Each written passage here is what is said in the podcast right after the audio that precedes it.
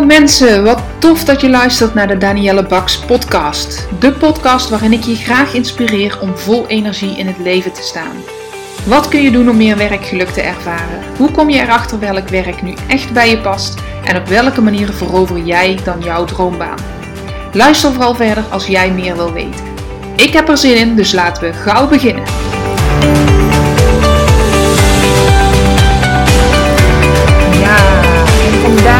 Deze aflevering van de Danielle Baks podcast gaan we het hebben over de vraag die ik regelmatig krijg. En dat is: Danielle, hoe weet ik nu of deze baan bij me past? Nou, hoe weet je dat? Ten eerste denk ik, als je erover twijfelt, dat, of dat je als je deze vraag stelt, dat je er al aan twijfelt. En onderzoek doen is dan altijd mijn advies. Maar ja, Waar ga je dan onderzoek naar doen? Daar ga ik het vandaag met je over hebben. Hoe pak je dat aan? Uh, wat zouden voorbeelden kunnen zijn? Uh, wat, wat zijn tools om te gebruiken? Daar ga ik je uh, mee helpen.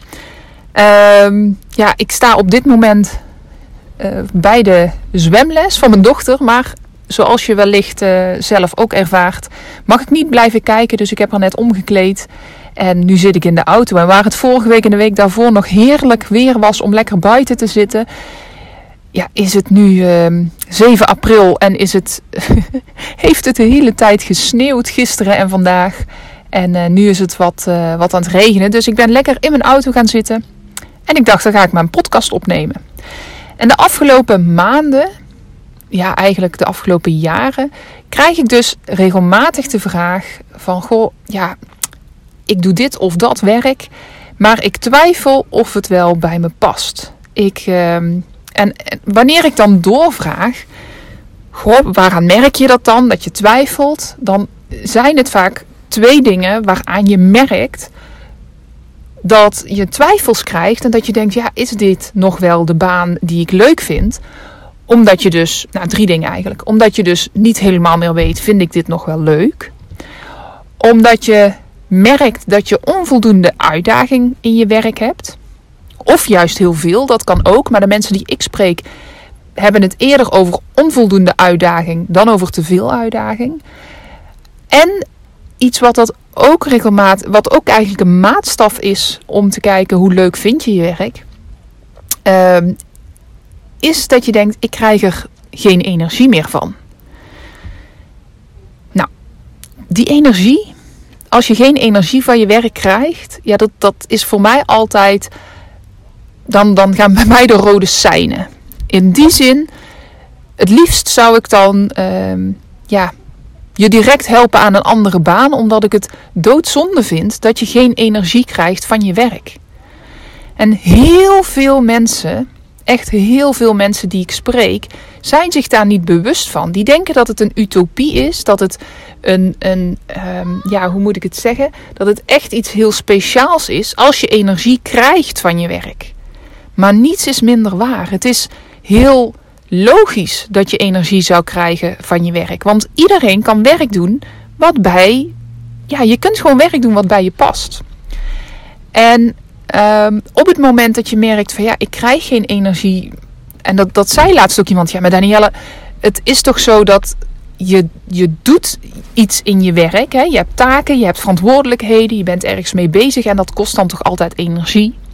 Wat ik daarmee bedoel uh, met het krijgen van energie is ja, je batterij, als je niet zou slapen en je zou alleen maar doorwerken, natuurlijk gaat je energie dan, uh, ja, gaat die dan op. Dus dan kost het energie. Maar het is een ander soortige energie Ehm, als je bijvoorbeeld voldoening haalt uit je werk, als je je werk leuk vindt, dan kost het energie omdat je niet oneindig daarmee door kan gaan. Dus dus uh, letterlijk je energie gaat op. Maar het geeft je energie in de vorm van plezier, van voldoening, van uh, het gevoel hebben dat je een toegevoegde waarde hebt. Het gevoel hebben. Dus het op een ander niveau. Ik hoop dat dat duidelijk is. Um, want ja, je energie, je moet iedere nacht moet je slapen. En er zijn maar weinig mensen, ik denk zelfs geen mensen, die zonder slaap zouden kunnen en maar door zouden kunnen werken. Dat gaat gewoon niet goed. Maar de energie waar ik het over heb is ja, een, een, een, ja, hoe leg ik dat eigenlijk uit anders dan wat ik nou heb gedaan? Nou, volgens mij ga ik dat verder niet proberen. Ik ga ervan uit dat wat ik nu heb verteld, dat het heel duidelijk voor je is. Dus dan heb ik het over, haal jij voldoening uit je werk? Haal jij energie uit je werk? Heb je het gevoel dat je een goede bijdrage levert? Heb je, heb je uh, plezier in je werk? Daar gaat het om. En wanneer je dus daaraan twijfelt, dus aan dat plezier, aan die energie, ja, dan kan ik me voorstellen dat je twijfelt of dat je baan nog wel bij je past. Wat ik dan heel vaak hoor in de gesprekken, zo van goh, hoe ben je dan op deze plek terechtgekomen? En het maakt niet uit of je in de kinderopvang werkt, of je als HR-medewerker werkt, of je in de uh, communicatie werkt, of je als marketeer werkt, of je bij de politie werkt, of je als, als zweminstructeur. Heel vaak zeggen mensen ja, ik ben een opleiding gaan doen, want dat was uh, de wens van mijn, van mijn ouders. Hè. Mijn ouders zijn ook leraar, dus ik ben ook leraar geworden. Of als voorbeeld, je ziet je ouders of je ziet iemand in je omgeving als voorbeeld. En je denkt, ja, dat wil ik ook. Kraamverzorgster is ook zo'n typisch beroep wat kinderen graag willen of juffrouw. En in die eerste jaren van je leven zie je dus iemand die je leuk vindt. Ehm, die is juf. En heel veel kinderen kijken dus op tegen hun juf. Dus ze willen juf worden. Of heel veel kinderen kijken op tegen een politieagent of een brandweerman of een soldaat. Of... En ze willen dat worden. En hoe langer dat dat in als kind, ehm, hoe langer dat je volhoudt dat je dat wil worden, dus kapster, uh, lerares, hoe groter de kans is dat je dus als je wat ouder bent, als je 12 bent, als je 15 bent, dat nog steeds voor ogen hebt. Dus het kan zijn dat het een kinderwens was. Heel vaak zit daar wel iets in ehm, van dat je het heel leuk vond. Maar dat hoeft niet altijd. Dus het kan zijn dat je vanaf kinds af aan een bepaalde rolmodel of een bepaald voorbeeld had en dat je dat bent gaan doen. Dat je die richting op bent gegaan. Wat ook kan en wat heel vaak voorkomt, is dat je moet als je 12 bent een keuze maken voor je vervolgopleiding. En heel vaak is dat een niveaukeuze. Maar, en heel vaak is dat ook alvast een richting. Zo heb ik uh, vroeger kon ik de richting, een, een verzorgende richting of een uh, meer economische richting kiezen. Dus je laat vakken vallen, je kiest voor andere vakken. En dat bepaalt al welke vervolgopleiding je weer kan doen. Maar 12 jaar, 15 jaar, 17 jaar, dat is nog hartstikke jong om te weten wat je wil. Dus heel vaak is het zo dat je ja, eigenlijk de verkeerde keuze maakt. Of dat je maar een keuze maakt. Of dat je de keuze maakt omdat je vrienden en vriendinnen naar een bepaalde school gaan en je daarbij wil horen. Of dat je. En ik ga je zo vertellen wat een goede manier is om die keuze te maken. En dat is nog niet te laat. Dat kun je nu nog steeds doen. Maar daar ga ik het dadelijk over hebben. Ik wil eerst even met je kijken van, goh, herken je je daarin? Dat je dus gewoon maar een schoolkeuze maakt. Dat heb ik ook gedaan. Ehm, mijn stiefzussen gingen naar, het, uh, naar een bepaalde school. En hoewel ik een uh, CITO-score had van uh, ehm, 5,41 geloof ik, ging ik naar diezelfde school. Want het was makkelijk, ik wist het niet. Ik had, nu zou ik denken, ja, ik ga kijken wat goed voor mij is. En dat zou ik ook voor mijn kinderen doen. Maar ja, toen, toen ging dat anders. Um, dus dat kan een reden zijn. Wat ook kan, is dat je gewoon hebt gestudeerd. Je dacht dat je dat leuk vond. En je bent persoonlijk veranderd. Hè? Je voorkeuren. Dat is trouwens ook iets wat ik heel regelmatig hoor. Um, mijn klantengroep valt ongeveer tussen de. Ja, het grootste deel denk ik tussen de 30 en de 50 jaar. En heel vaak zeggen mijn klanten, als ze het hebben over in welke richting zou je dan willen werken? Ik zou iets meer mensgericht willen doen. Ik zou iets meer maatschappelijks willen doen.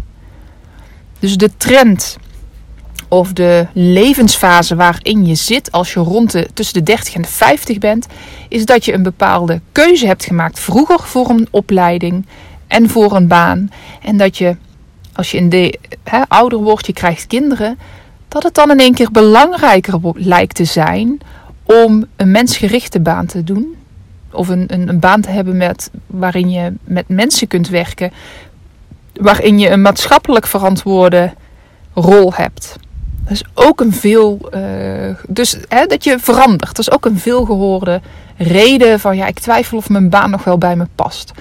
Um, laatst sprak ik een man en hij zei: Ik werk in een salesfunctie. Gaat me goed af. Ik, ik kan het. Ik haal mijn targets met 150 procent. Uh, had een goed salaris. Hij zegt: En toch ben ik niet blij. En ik zou dus graag iets meer uh, mensgericht doen. Ik zou meer met mensen willen werken. Die targets, dat hoeft voor mij allemaal niet meer. Geld is niet wat me gelukkig maakt. Um, Werk-privé-balans wil ik meer in orde hebben. Ook een reden. En dan is er nog de um, gouden oude. En dat is, ja, ik ben erin gerold. Ik kende iemand en die zei: Goh, is dit niet iets voor jou? En zo ben ik in mijn huidige baan gerold. Ik dacht, ja, leuk, nieuwe uitdaging. En heel vaak zijn het ook mensen die het goed willen doen, die die uitdaging heel erg fijn vinden. Dus ze gaan aan de slag in een baan. De eerste tijd is het leuk, maar zo na een anderhalf, twee jaar, tweeënhalf misschien. Ja, dan heb je alles wel een keer gedaan. En dan denk je, ja, is het dit nu? Is het dit nu? En voor je het weet, rol je weer door in een volgende baan. Nou, ook daar heb ik ervaring in. Uh, bij mezelf, maar ook bij heel veel klanten. Dus de twijfels van ja, hoe weet ik nu of deze baan wel of niet bij me past? En als ik die vraag krijg, kan ik meestal zeggen. Nou, dat is niet waar. Ik wilde zeggen, kan ik meestal zeggen dat is een teken dat het dus niet past. Maar ik uh, realiseer me dat er ook heel vaak mensen erachter mogen komen waarom ze, uh, wat, de, wat de facetten zijn van hun baan die ze leuk vinden en welke die ze niet leuk vinden. En heel vaak ook, dus welke facetten vind je leuk en welke niet. En heel vaak welke talenten zet je in. En wat is er voor nodig voor jouw baan? En komt dat wel of niet overeen met elkaar? Dus welke talenten heb jij en welke talenten, of eigenschappen zou je ook kunnen zeggen, maar ik gebruik altijd het woord talent en ik ga je zo uitleggen waarom. Um, en welke talenten zijn nodig voor de functie? En hoeveel match is daartussen? En dat is meteen het bruggetje naar hoe dat ik dit aan zou pakken. En hoe dat ik dat ook aanpak met mensen die bij mij een loopbaantraject doen. Stap 1 is altijd de talenten. Ik heb de afgelopen maanden heel veel ontwikkeladviestrajecten gedaan. Was met subsidie van de overheid, 4 uur coaching. Fantastisch dat de overheid dat mogelijk maakt. Maar tegelijkertijd ja, vind ik daar ook inmiddels wel wat van. Ik heb 60 mensen geholpen en zij kunnen op de korte termijn vooruit. Want we zijn dus met die talenten aan de slag gegaan. Maar vier uur coaching is zo weinig als je het echt goed aan wil pakken. Um, ja, dat kan gewoon niet in vier uur. Dan is het te kort. Dus we hebben de eerste stap en de tweede stap van de negen, de normaal gesproken negen stappen die ik doe naar werk wat bij je past hebben we gedaan. Uh, zijn wel de grootste stappen en mensen hebben er ook echt iets aan gehad. Maar de eerste stap van die negen stappen naar een baan die bij je past is altijd talenten. Dat is de grootste stap, daar zijn we het meeste mee bezig. Daar heb je ook het meeste huiswerk bij. Maar dat wil ook meteen zeggen dat jij, als je deze podcast luistert en je herkent je in die vraag van: Goh, past mijn baan wel bij mij? dat jij daar ook zelf al mee aan de slag kan. Zoom in op jouw talenten. Wat zijn jouw talenten? En ik ga je uitleggen wat ik daarmee bedoel. Want een talent is niet zomaar iets wat je goed kan. Een talent is ook niet zomaar iets wat je leuk vindt. Een talent is niet zomaar alleen een eigenschap. Nee, een talent is, moet voldoen aan, aan minimaal drie dingen. Het moet voldoen aan dat je het leuk vindt. Dat je er energie van krijgt, hè, waar we het net in het begin over hadden. Dus uh, dat je er voldoening uithaalt. Dat je dat talent, die eigenschap, dat, dat, die, dat, die, die kwaliteit die je hebt, daar moet je plezier in beleven. Het tweede, wat een talent onderscheidt van iets wat je goed kan, is dat je er dat het vanzelf gaat, dat je er niet heel veel moeite voor hoeft te doen. Dus iets wat bij jou heel normaal is en waarvan je denkt, ja, dat, dat is toch normaal? Dat zou toch iedereen moeten doen? Of dat zou toch iedereen doen? En dit is een gemene, want heel vaak ben jij je daar niet van bewust. Het is een blinde vlek. Ik merk als ik met mensen op hun talenten inga en uh, dan, dan maken ze een talententest van Gallup. Dan hebben ze een rijtje van 34 talenten en ze maken die en dan zeggen ze: Ja, maar ik ken mezelf wel. Ik weet wel wat mijn talenten zijn. En stevast, als ik vraag: Oké, dit is jouw uitslag. Vertel eens. Vertel eens wat hier staat en hoe ik dat in jou kan herkennen. Want ik ken jou niet zo goed, maar vertel eens. Dan kunnen mensen wel iets vertellen, maar ze blijven oh zo erg aan de oppervlakte.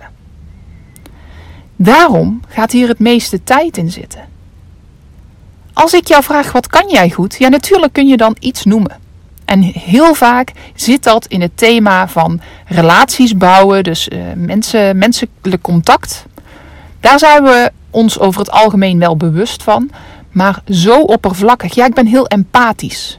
Of ik kan heel goed communiceren. Oké, en waar blijkt dat uit?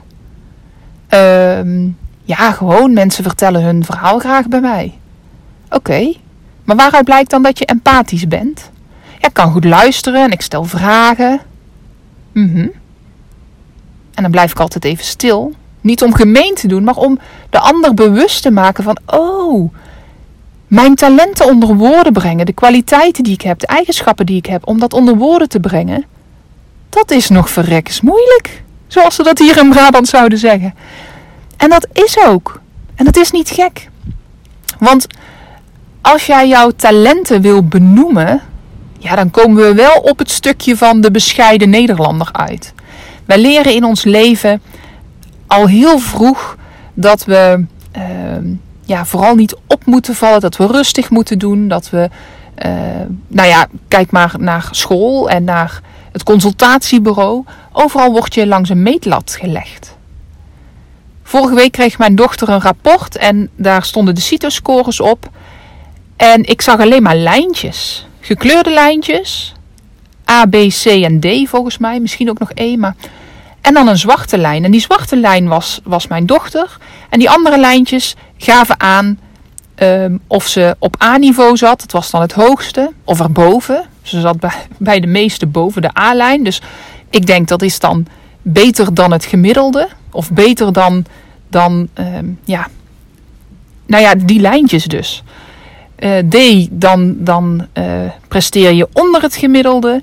Uh, bij B en C zit je zo een beetje bij het gemiddelde. En A is boven het gemiddelde. Nou ja, en kom je daarboven, dan scoor je nog beter.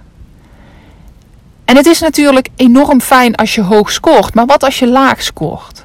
En ik betrapte me er zelf ook op. Want bij één CITO-uitslag, dat waren dan drie meetmomenten, gingen ze van heel hoog, kelderden ze naar beneden, naar die B-lijn. En toen dacht ik, ja, nou ja, daar, daar is ze minder goed in, daar is ze minder geoefend in.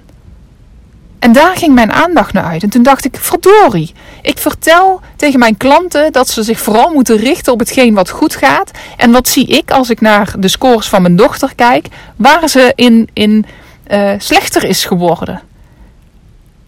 Zo zit het erin. Wij zijn zo gewend om vooral te kijken naar wat we nog niet goed kunnen, dat we het heel moeilijk vinden om te benoemen wat onze talenten zijn. En daar help ik mijn klanten mee. En ik durf wel te zeggen dat dat het meest waardevolle is wat ik in de hele loopbaan, uh, in, in het hele loopbaantraject met mensen kan doen. Want ja, ik kijk ook met mensen naar hun cv en ik ga ook op zoek en ik bedenk ook welke beroepen kunnen allemaal nog meer bij je passen. En uh, we bereiden sollicitatiegesprekken voor en mensen worden uitgenodigd en, en, en mogen dan in die baan beginnen. En dat is voor de persoon het meest waardevolle, wellicht. Maar als je echt gaat kijken en als ik op het einde vraag: wat heeft jou nou het meeste geholpen? Dan zeggen ze stevast, allemaal, stuk voor stuk. Ja, in het sollicitatiegesprek zat ik echt anders. Goh, hoe dan? Nou ja, ik wist veel beter te benoemen wie ik ben en wat ik goed kan. En het voelde niet als mezelf verkopen. Ik zat daar met zelfvertrouwen. Ik zat daar met het gevoel van: ja, dit is gewoon wie ik ben. En het voelde relaxed en ik voelde, had niet het gevoel dat ik um, extra mijn best moest doen. Of dat ik de persoon die de vragen stelde, mijn gesprekspartner, dat ik die naar de mond moest praten of het juiste antwoord moest geven. Nee, ik heb gewoon gezegd wie ik ben.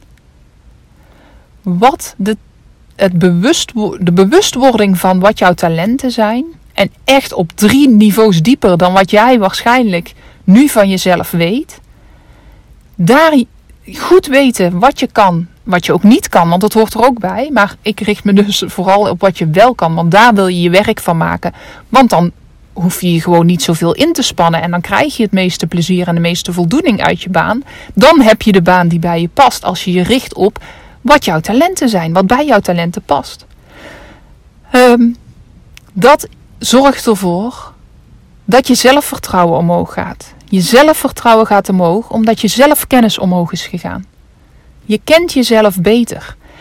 En tussen het gevoel, je kent jezelf al, want je voelt het al, maar breng dat maar eens onder woorden. En laat daar de bescheidenheid maar eens bij weg. Dat is de grootste opgave. Maar daar liggen alle antwoorden. Daar ligt het antwoord of de baan die je nu hebt bij je past. Daar ligt het antwoord of ehm, een baan die je graag zou willen bij je past. Dat ligt allemaal in jouw talenten. Echt, als je dit hoort, ga met je talenten aan de slag. Ik durf te wedden, of je moet echt al heel vaak met je talenten aan de slag zijn geweest en op een dieper niveau ook gekeken hebben van goh, wat heeft het talent empathisch vermogen nu uh, in combinatie met, met communicatie, goed kunnen communiceren. Wat voor voordelen zitten daar nou aan? En, en hoe uh, zorgt dat ervoor dat ik een waardevolle toevoeging ben naar uh, de werkgever? Als je dat uit kan leggen, als je dat van jezelf weet en als je dat ziet, dan heb je deze vraag niet meer. Dan vraag je je niet meer af of jouw baan bij jou past, want je kan die puzzel leggen. Je ziet, oké, mijn baan is hieruit opgebouwd. Dit zijn mijn taken. Dan heb ik deze talenten nodig. Dit is het soort bedrijf waar ik werk. Dan komt er ook nog een stukje waarde bij. Daar zal ik het de andere keer over hebben. Maar dan is het heel duidelijk. Dan, dan zie je dat gewoon voor je verschijnen. Als ik met iemand in gesprek ben, ben ik altijd een plaatje aan het tekenen voor mezelf. Ik wil op dat plaatje zien wie jij bent en hoe de verschillende puzzelstukken van jouw karakter, hoe die elkaar versterken, waar dat um, niet jouw, jouw sterktes zitten, waar dat niet jouw natuurlijke talent zit. Want ja, dat, dat neem je toch mee. Daar wil je dus niet, dat wil je niet of nauwelijks laten terugkomen in je baan. Maar je wil vooral je, dat plaatje krijgen van waar ben je sterk in, hoe is dat een toegevoegde waarde hoe moet dan jouw baan eruit zien? En daar ben ik mee bezig. En dat zou jij ook mogen doen. Want dan wordt het plaatje voor jou net zo helder. Dan weet jij waarom dat die baan wel of niet bij je past. Klinkt heel simpel als ik dit zo zeg. Ehm, maar ik weet uit ervaring dat het niet voor iedereen zo simpel is. Ehm, wat moet ik hier, wat kan ik hier nog meer over vertellen? Volgens mij ben ik redelijk, uh, redelijk rond in mijn verhaal. Ik zal nogmaals herhalen, ik gebruik altijd de talententest van Gallup. G-A-L-L-U-P.com. Een Amerikaans bedrijf, maar je kunt de test in het uh, Nederlands doen. Het is geen dure test. De volledige test met 34. Dat is ook nog wel leuk om te vertellen. Uh, deze meneer Clifton, die gaat ervan uit ze hebben jarenlang onderzoek daarna gedaan. maar die gaat ervan uit dat er 34 talenten zijn. En die 34 talenten zet je op volgorde. Waarbij je vooral je aandacht wil schenken aan de top 10. Dus de 10, de talenten die in jouw top 10 staan, die wil je versterken. Wat deze meneer ook zegt is: als jij weet wat jouw talenten zijn en jij gebruikt ze in jouw werk, dan zul je succesvol zijn. En succes bedoelt hij niet mee dat je uh, leidinggevende bent, veel aanzien hebt, een dikke auto rijdt en een goed salaris hebt. Dat kan, maar dat, dat is niet zijn definitie van succes. Zijn definitie van succes is dat je voldoening haalt en plezier haalt uit je werk. Dus dat je succesvol bent omdat je gewoon gelukkig bent. Die 34 talenten worden door hem ook nog verdeeld in vier thema's. Relatie bouwen is een uh, van de thema's. En ja, ik, ik zei net al, daar zitten meestal niet de talenten in die heel nieuw zijn voor mensen. Mensen weten wel wat voor talent ze hebben op het gebied van relatie bouwen. Dan heb je nog uitvoeren is het volgende thema, het tweede thema. En mm, ja, vooral de perfectionisten onder ons die herkennen hun talent ook wel wat daarin zit. Maar ja, dan is het ook nog moeilijk. Want ik noem perfectionisme en heel vaak wordt dat als valkuil uh, bestempeld. Maar juist die taken wat of die talenten wat maakt dat jij perfectionistisch bent, daar zit ook jouw talent in. Dus dat is ook nog het stukje wat ik dan in dat plaatje helder wil krijgen. Hoe kijk jij naar je talenten? Zie jij vooral de valkuilen of zie jij ook de toegevoegde waarde? Nou, als dat onvoldoende, de toegevoegde waarde, onvoldoende helder is, dan, ehm, dan gaan we dat ook heel helder maken. Want dat is gewoon nodig om te weten welke baan bij je past, maar ook om die baan te veroveren. Om jezelf ja, met een glashelder verhaal in zo'n sollicitatiegesprek of cv eh, naar voren te brengen. Ehm, dus uitvoeren, het tweede thema, dat is in mindere mate, maar dat is ook nog wel redelijk bekend. Ehm, maar ook niet diepgaand genoeg. Het derde thema is strategisch denken. En daar hebben heel veel mensen een grote blinde vlek. Ze zien bij zichzelf onvoldoende dat, er, dat ze strategische talenten hebben. Dat wordt ehm, ja, nog niet zo herkend. En de vier, het vierde thema is beïnvloeden. En beïnvloeden klinkt negatief. Wat daarmee bedoeld wordt, is een stukje um, ja, leiding nemen, leiding geven. Eh, op die manier. Dus mensen um, wat jij gedaan wil krijgen, dat je dat ook dat dat jou lukt. En daar zitten dus ook een aantal talenten onder. En ook daarvan zijn we ons vaak niet bewust dat we die talenten hebben. Dus het is een hele interessante. Um, sorry. Een hele interessante test om te doen. En ja, laat het me weten als je er niet aan uitkomt. Want er komt een, um, een rapport bij. En dat kun je lezen. Maar ik geef mijn klanten altijd uh, een aantal tips en een aantal tools om echt die diepgang te krijgen. Want alleen met dat rapport, met de test maken en het rapport lezen, kom je er nog niet. Dan, dan ga je het nog niet herkennen. Juist wat ik juist doe is uh, je vragen stellen en verbanden zien en, en dingen aan elkaar koppelen. En dan gaat het leven. Dan ga je voelen, oh ja, ik herkende het wel, maar nu erken ik het ook echt. Ik voel het ook echt. Ja, dit klopt. En daar gaat jouw zelfvertrouwen mee omhoog. Dan ga je die puzzel zien en dan ga je zien: is dit de baan die bij me past? Of mag ik op zoek naar een andere baan? En als ik op zoek mag naar een andere baan, wat zou dat dan moeten zijn? Ik zou het heel tof vinden als je mij een mailtje stuurt met uh, ja, wat je grootste inzicht was bij het luisteren van deze podcast. Stuur me een kort mailtje, mag met één zin zijn. Uh, een mailtje kun je sturen naar info.daniellebaks.nl Maar dat zou ik echt heel tof vinden. Om te weten dat je hebt geluisterd en wat jouw grootste inzicht is van het luisteren naar deze podcast. En mocht je het tof vinden, op mijn website kun je ook een test doen. En die test gaat over wat is de sleutel tot jouw volgende loopbaanstap. Je maakt een aantal vragen en je krijgt direct een mailtje met de uitleg van uh, de uitslag. Maar daar staan ook, en daar staan ook, ik moet niet maar zeggen, en daar staan ook drie tips in wat jij direct kan gaan doen om die volgende stap in jouw loopbaan te zetten. Nou, ik ga weer naar mijn dochter. Er is hier uh, iemand naast me komen staan met harde muziek aan. Dus ik hoop dat, ik, dat je het nog hoort. Ik ga weer naar mijn dochter. Ik ga er uit het, uh, uit het zwembad halen, afdrogen en er kleren aandoen.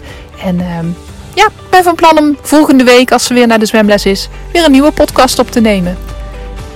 Oké, heel veel plezier met het luisteren en dankjewel.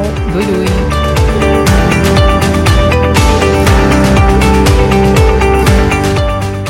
Mensen, dankjewel voor het luisteren naar mijn podcast. Mocht je deze aflevering interessant hebben gevonden, maak dan even een screenshot en tag me op Instagram Stories. Ik vind het ontzettend leuk om te zien wie er luistert en door te delen inspireer jij ook anderen. Hartstikke bedankt alvast en tot de volgende keer.